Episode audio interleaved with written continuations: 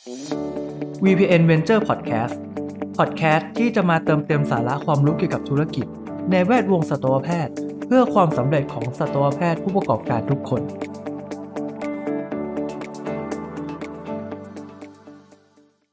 ยินดีต้อนรับเข้าสู่รายการ VPN Venture Podcast ผมนนท์นายสัตวแพทย์ ชานนท์สิมบวรสุด บรรณาธิการและ Content Creator นิยสาร VPN Magazine รับหน้าที่ดำเนินรายการครับ ผมเชื่อว่า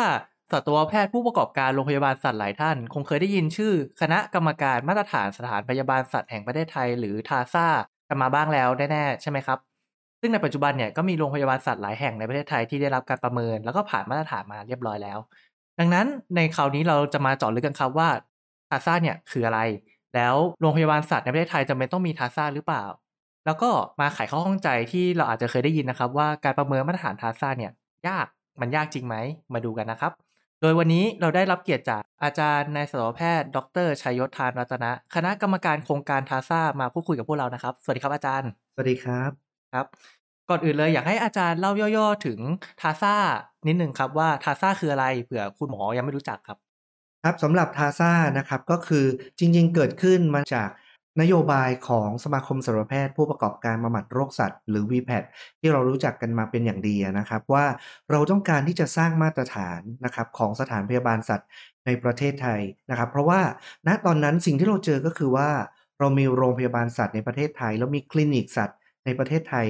หลากหลายรูปแบบ หลากหลายขนาด หลากหลายการให้บริการคำถามที่เกิดขึ้นมาก็คือว่า การให้บริการที่หลากหลายรูปแบบ หลากหลายขนาดนั้น เราถือว่ามีมาตรฐานหรือไม่นะครับ ซึ่งเราก็พบว่ามันยังไม่ได้มีเกณฑ์หรือมาตรฐานใด ๆ ที่จะบอกว่ามาตรฐานที่เหมาะสมสำหรับประเทศไทยคืออะไรนะครับ ทั้งวีแพดก็เลยได้ส่งคณะกรรมการนะครับ ขึ้นมาหนึ่งทีม แล้วก็ส่งไปเพื่อดูงานที่ประเทศสหรัฐอเมริกานะครับณตอนนั้นจริง ๆ ก่อนที่จะไปอะครับ เราก็มีการมาคุยกันว่า หาข้อมูลดูซิว่า ในแต่ละมาตรฐานนี้ โลกใบนี้มันมีมาตรฐานเกี่ยวกับสถานพยาบาลสัตว์เกิดขึ้นหรือยังนะครับอืมก็พบว่ามันจะมีมาตรฐานของอเมริกานะครับ American Animal Hospital Standard มีมาตรฐานของยุโรปแล้วก็ออสเตรเลีย เป้าหมายของเราในตอนนั้นก็คือเราต้องการมาตรฐานซึ่งมีการคิด มีการนำไปใช้ มีกระบวนการในการปฏิบัติที่ดีที่สุด เหมาะสมที่สุดแล้วสามารถที่จะเอามาเป็นต้นแบบของเรา เพื่อที่เราจะได้เอามาประยุกต์ใช้สำหรับประเทศไทยนะครับและสุดท้ายเราก็เลยได้เลือกว่า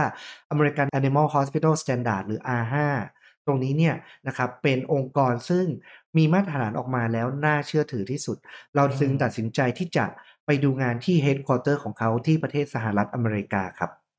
ถ้าอย่างนั้นมาตรฐานของทาซาที่ให้ความสำคัญเนี่ยมีทั้งหมดกี่ด้านอะไรบ้างครับ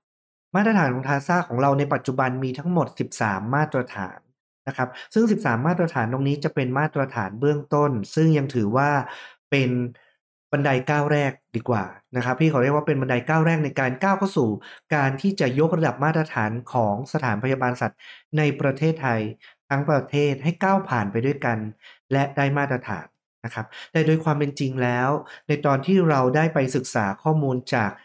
R5 หรือ American Animal Hospital Standard นั้นนะครับ มาตรฐานของที่อเมริกาเขามีเยอะมากอืมมีถึง 20 กว่ามาตรฐาน แต่ว่ามาตรฐานอื่น ๆ เหล่านั้นเนี่ย หลาย ๆ มาตรฐานเป็นเรื่องซึ่งยังมี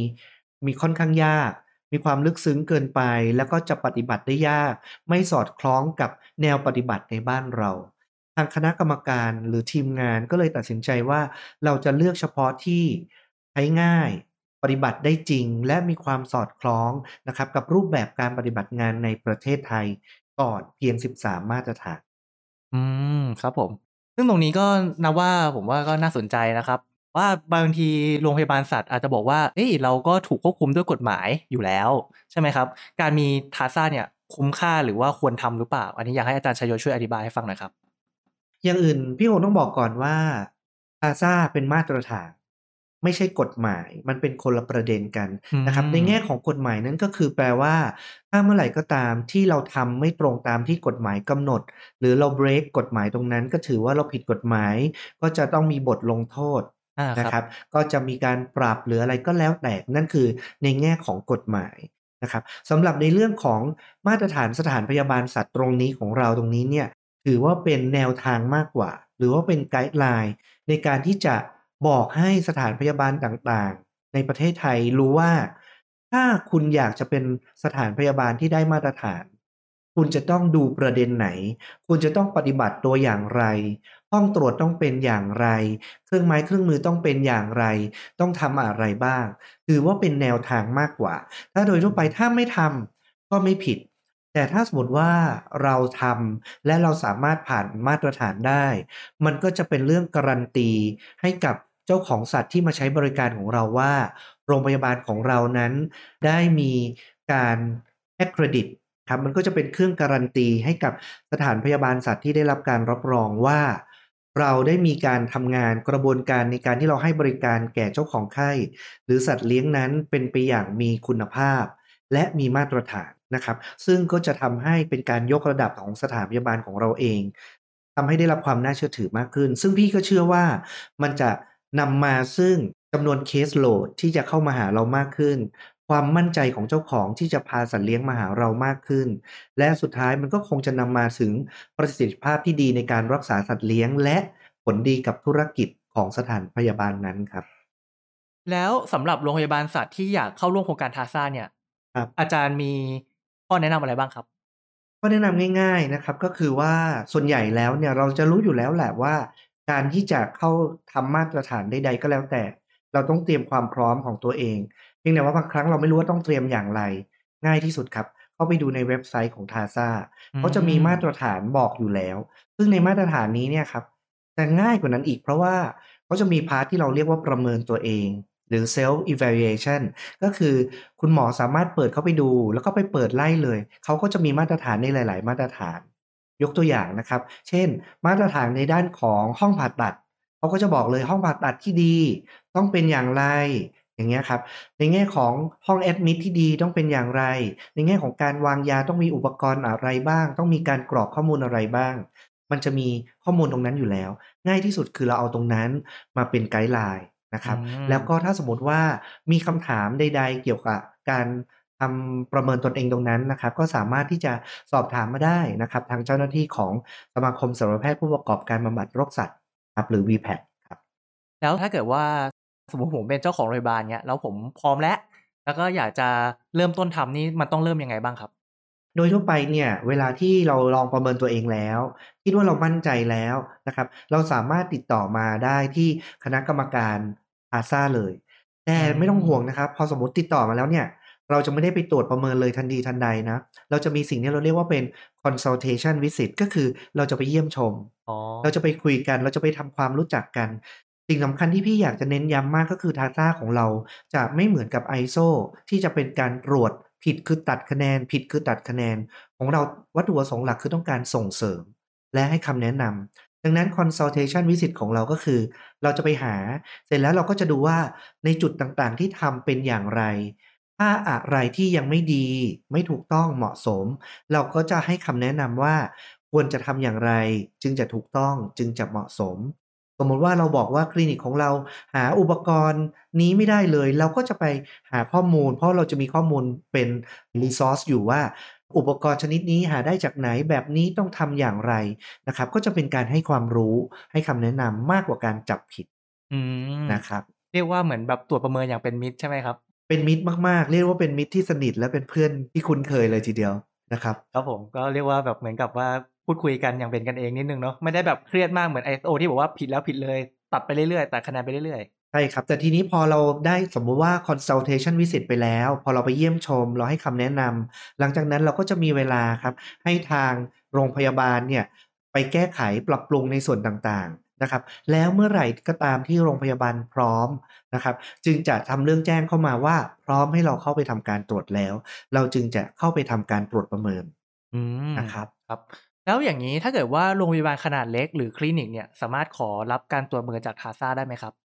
โดยความเป็นจริงแล้วสิ่งที่ตั้งแต่ตอนที่เราไปดูงานที่สหรัฐอเมริกา ตอนที่เราคุยกันในคณะกรรมการตอนร่างมาตรฐานตอนเริ่มต้น ทุกคนพูดเข้าใจตรงกันหมดเลยนะครับว่า ถ้าคลินิกขนาดยิ่งเล็ก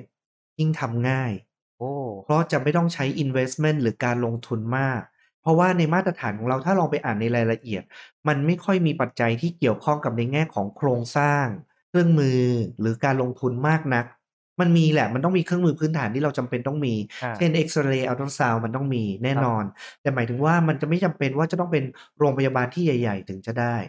เพราะว่าส่วนใหญ่มันจะเป็นในแง่มุมของการจัดการ ความเป็นระเบียบเรียบร้อย ทีนี้เนี่ยถ้าเป็นหน่วยงานเล็กๆ มีหมอสองคน มีเจ้าหน้าที่สามคน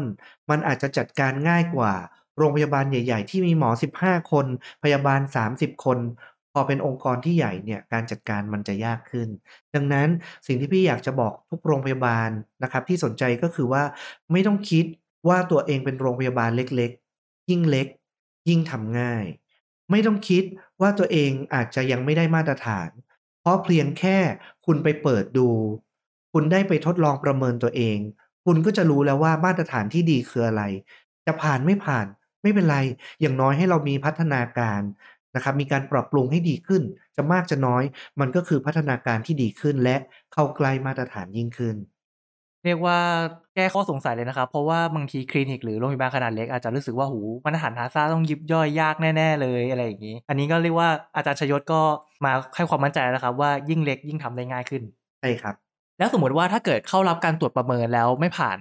แต่อะเกิดอะไรขึ้นบ้างครับ แล้วมีแก้ตัวได้ไหมโดยทั่วไปเนี่ยเราจะมีการตรวจประเมิน 2 ครั้งครับ ในครั้งแรกก็คือไปตรวจแล้ว ถ้าไม่ผ่านนะครับ เราก็จะแจ้งทางโรงพยาบาลว่า จุดไหนที่บกพร่อง จุดไหนที่พลาดไป ควรจะต้องไปปรับปรุงไปเพิ่มเติมอย่างไรบ้างนะครับ เสร็จแล้วก็ให้ไปแก้ไขโดยที่เราจะมีระยะเวลาประมาณ 3 เดือนในการปรับปรุงแก้ไข แล้วระยะหลังจากนั้นเนี่ยก็สามารถแจ้งมา แล้วเราก็จะไปตรวจประเมินในรอบสองนะครับ มีโอกาสได้ อืมครับ ก็เรียกว่าถ้าตกไปก็ยังไม่เป็นไรก็แก้ตัวได้ ครับ เรียกว่าพลาดไปแล้วกันในรอบแรกยังไม่ถือว่าตกนะครับอ๋อโอเคครับผม แล้วทีนี้อาจจะมีบางคนรู้สึกว่ามาตรฐานทาซ่าเนี่ย ยากจังบางทีมีรายละเอียดเยอะมีแบบข้อจำกัดหรือว่า requirement ที่ค่อนข้างแบบยุบยิบอะไรอย่างเงี้ยอันนี้ครับพี่ยศคิดว่ายังไงบ้างครับ พี่ก็คงบอกได้ว่ามันก็เหมือนกับการที่เราสอบในวิชาต่างๆของเรานะครับ เพื่อที่จะประเมินว่าคุณมี qualification เพียงพอที่จะจบไปเป็นสัตวแพทย์ที่ปฏิบัติงานในการรักษาสัตว์ได้หนึ่งคน ดังนั้นจะบอกว่ามาตรฐานทาซ่ามันจะง่ายไม่ต้องทำอะไรก็ได้ มันคงไม่ได้อืมมันคงจะมีความยากในระดับหนึ่งแต่ในความยากที่เรากำหนดตรงนี้เนี่ย มันไม่ใช่ความยากที่เกินเอื้อมถึง เพราะว่าเวลาที่คิดตรงนี้เนี่ยนะครับ เราคิด based on practicality หรือความใช้ได้จริง ในทางคลินิก ในคณะกรรมการของเราณตอนนั้นที่ร่างมาตรฐานนี้ มีทั้งผู้ทรงคุณวุฒิในด้านต่างๆนะครับ เช่น สมมุติว่าตัวอย่างในด้านของมาตรฐานเซอร์เจอรี่ก็จะมีอาจารย์มนชนกนะครับเป็นคนดูแลมาตรฐานนี้ ในด้านของมาตรฐานในด้านของการวางยาสลบ ก็มีอาจารย์สุมิตรนะครับเป็นผู้ที่ดูแลทางด้านมาตรฐานนี้อะไรอย่างเงี้ยเป็นต้น เพราะฉะนั้นคือมันเป็นมาตรฐานซึ่งผ่านมาโดยอาจารย์ ที่ดูว่าถูกต้องตามหลักวิชาการหรือไม่ แต่ในขณะเดียวกันครับ ในทีมงานของเราก็มีทีมงานของคุณหมอหรือสัตวแพทย์ที่ไม่ใช่อาจารย์ และปฏิบัติงานบนโรงพยาบาลสัตว์เอกชนทั่วไปนะครับ เพื่อที่จะได้มาคอยบอกเรานะครับ เพื่อที่เราจะได้รู้ว่าอันนี้ยากเกินไปไหมสำหรับคลินิกแต่ละขนาดต่างๆ ข้อมูลทางวิชาการสามารถเอาไปใช้ได้จริงในทางคลินิกไหมนะครับ เพราะฉะนั้นมันจะไม่ใช่แค่ข้อมูลที่เรามโนขึ้นมาอืมเราคิดแล้วแล้วเราก็มีการซาวเสียงแล้วกับเจ้าหน้าที่หรือหมอที่ปฏิบัติงานบนคลินิกว่ามันปฏิบัติได้จริง นะครับอืมดังนั้นตรงนี้เนี่ยก็คือยืนยันเลยว่า แม้ว่ามันจะไม่ได้ง่ายสัทีเดียว แต่ว่ามันยืนอยู่บนพื้นฐานของหลักการปฏิบัติได้จริงอืมนะครับเรียกว่า requirement ของทางทาซ่าก็มีเหตุผลแล้วก็ทำได้จริงเลยใช่ไหมครับ ใช่ครับ ทีนี้บางคนอาจจะเคยได้ยินชื่อมาตรฐานอื่นๆครับอย่างเช่น ISO อย่างเงี้ย อันนี้อาจารย์คิดว่ามาตรฐานของทาซ่าต่างจากมาตรฐานอื่นๆ เหล่านี้อย่างไรบ้างครับ ความแตกต่างก็คือทาซ่าเป็นมาตรฐานที่เกี่ยวข้องกับวิชาชีพสัตวแพทย์นะครับในแง่ของ ISO ตรงนั้นเนี่ยจะเป็นมาตรฐานกลางๆสำหรับในด้านของการจัดการองค์กรว่ามีรูปแบบในการจัดการองค์กรเป็นอย่างไรนะครับ มีระบบมีระเบียบหรือไม่นะครับ แต่ของทาซ่าเราจะเน้นถึงเรื่องของการจัดการและมาตรฐานทางด้านของการให้บริการเกี่ยวกับสัตว์เลี้ยงเป็นหลัก นะครับเราจะไม่ได้ลงลึกในแง่ของวิชาการมาก เราจะมองในแง่แค่สิ่งที่ถูกต้องที่สัตว์ควรจะต้องได้รับ จากการมารับบริการจากสถานพยาบาลของเรานะครับรวมทั้งเราจะไม่ได้ไปลงข้อมูลรายละเอียดในด้านของมาตรฐาน หรือรายละเอียดของเอกสารมากมาย เราจะเน้นเฉพาะที่มันเกี่ยวข้องกับตัวสัตว์ แต่ไม่ใช่ว่าเราจะไม่เน้นเอกสารเลยนะครับ เอกสารบางอย่าง เช่น medical record หรือเวชระเบียน อันนี้เป็นตัวที่สำคัญที่ ในระบบของทาซ่าเราเน้นมาก แต่เราจะไม่ได้เน้นแง่ว่าคุณทำหรือไม่เราจะเน้นว่าในเวชระเบียนของโรงพยาบาล มีไอเทมหรือแคตตากรีที่ควรจะมีหรือไม่ คุณหมอได้กรอกหรือไม่ คุณหมอทั้งสถานพยาบาลได้ใช้เวชระเบียนนี้ไปในทิศทางเดียวกันหรือไม่ สามารถสื่อสารกันผ่านทางเวชระเบียนได้หรือไม่ เพราะหลาย ๆ ครั้งเนี่ยคุณหมอไม่ได้เจอกันไม่ได้คุยกันโดยตรง เวลาที่เคสกลับมา คุณหมอท่านอื่นรักษา เขาต้องสามารถที่จะมองในเวชระเบียน ที่คุณหมอก่อนหน้านั้นกรอกและลงประวัติไว้ และก็สามารถเข้าใจ และสามารถดำเนินการต่อเนื่องได้เลยนะครับ เพราะฉะนั้นมาตรฐานของทาซ่าจะยังคงความเน้นในเรื่องของมาตรฐานการจัดการรูปแบบขององค์กร แต่เน้นที่ในด้านของการบริการและการดูแลสัตว์ป่วยเป็นหลักครับ อืม ครับผม แล้วอย่างนี้มาตรฐานของทาซาจะยกระดับขึ้นไหมครับ อย่างตอนต้นอาจารย์พูดว่าของทาง R5 อย่างเงี้ย มีอยู่ 20 ด้านของเรามี 13 ด้าน อันนี้เราจะมีการยกระดับขึ้นไหมครับ แน่นอนครับว่าที่ผ่านมาอย่างที่พี่บอกไปแล้วเมื่อสักครู่ว่าตอนเนี้ยเราอยู่ในขั้นเริ่มต้น หรือเหมือนกับเป็น beginner ในการที่เราจะร่วมกันในการช่วยกันดึงมาตรฐานของสถานพยาบาลสัตว์ในประเทศไทย ให้สูงขึ้นในระดับหนึ่งคำว่ามาตรฐาน พี่เชื่อว่ามันไม่ใช่หลักเกณฑ์ที่ตายตัว แล้วอยู่ต่อเนื่องไปเป็นระยะยาวหรือตลอดไป มันควรจะต้องมีการปรับปรุงพัฒนา เปลี่ยนแปลงเมื่อรูปแบบของสังคม เมื่อรูปแบบของการให้บริการ เมื่อรูปแบบของวิทยาการที่พัฒนาเนี่ยมันเปลี่ยนแปลงไป มาตรฐานมันก็ควรจะต้องดียิ่งขึ้นไปด้วยนะครับ ซึ่งตรงนี้เนี่ยเราก็จะมีการ revise รูปแบบตรงนี้เนี่ยทุก 3 ปี เป็นอย่างน้อยอยู่แล้ว ในปัจจุบันเนี่ยจะเป็นรูปแบบเวอร์ชันที่ 3 ของทาซ่าแล้วครับ ที่เรามีการพัฒนาเปลี่ยนแปลงรูปแบบมาเรื่อยๆครับอืมแล้วอย่างนี้ถ้าเกิดว่ามีการยกระดับมาตรฐานแล้วโรงพยาบาลสัตว์ที่เคยผ่านไปแล้ว จะต้องเข้ารับการประเมินใหม่ไหมครับ โดยทั่วไปทุกโรงพยาบาลที่ผ่านการรับรองตรงนี้แล้วเนี่ยครับการรับรองนั้นจะมีอายุประมาณ 3 ปีอืมดังนั้นเมื่อครบ 3 ปีแล้วจะต้องมีการยื่นเพื่อทำเรื่องขอต่ออายุการรับการประเมินใหม่ อ๋อ อย่างนี้ก็คือไม่ใช่ว่าได้แล้วได้เลยใช่ไหมครับ ต้องทุกๆสามปี ใช่ครับ เพราะว่าหลักการของเราก็คือไม่ว่าโรงพยาบาลไหนที่ได้รับมาตรฐานนี้แล้ว เราต้องการจะมั่นใจว่าโรงพยาบาลนั้นนะครับยังคงใช้มาตรการที่ถูกต้องตามหลักวิชาการ และได้มาตรฐานนั้นตลอดไปเพื่อสวัสดิภาพและคุณภาพชีวิตที่ดีของสัตว์เลี้ยงที่เข้ามารับการรักษาที่โรงพยาบาลนั้นๆครับ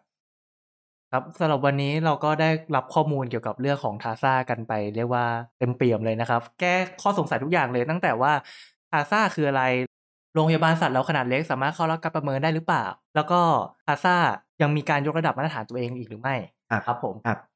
ครับสำหรับวันนี้ต้องขอขอบคุณอาจารย์ชยศมากเลยนะครับผม ที่ครับสละเวลามาให้ข้อมูลกับพวกเรานะครับผมยินดีมากครับ แล้วก็หวังว่านะครับเอ่อท่านเจ้าของสถานพยาบาลสัตว์ในประเทศไทยหลาย ๆ ท่านนะครับ จะเห็นความสำคัญนะครับ แล้วก็สนใจเข้าร่วมโครงการของเรานะครับ ถ้า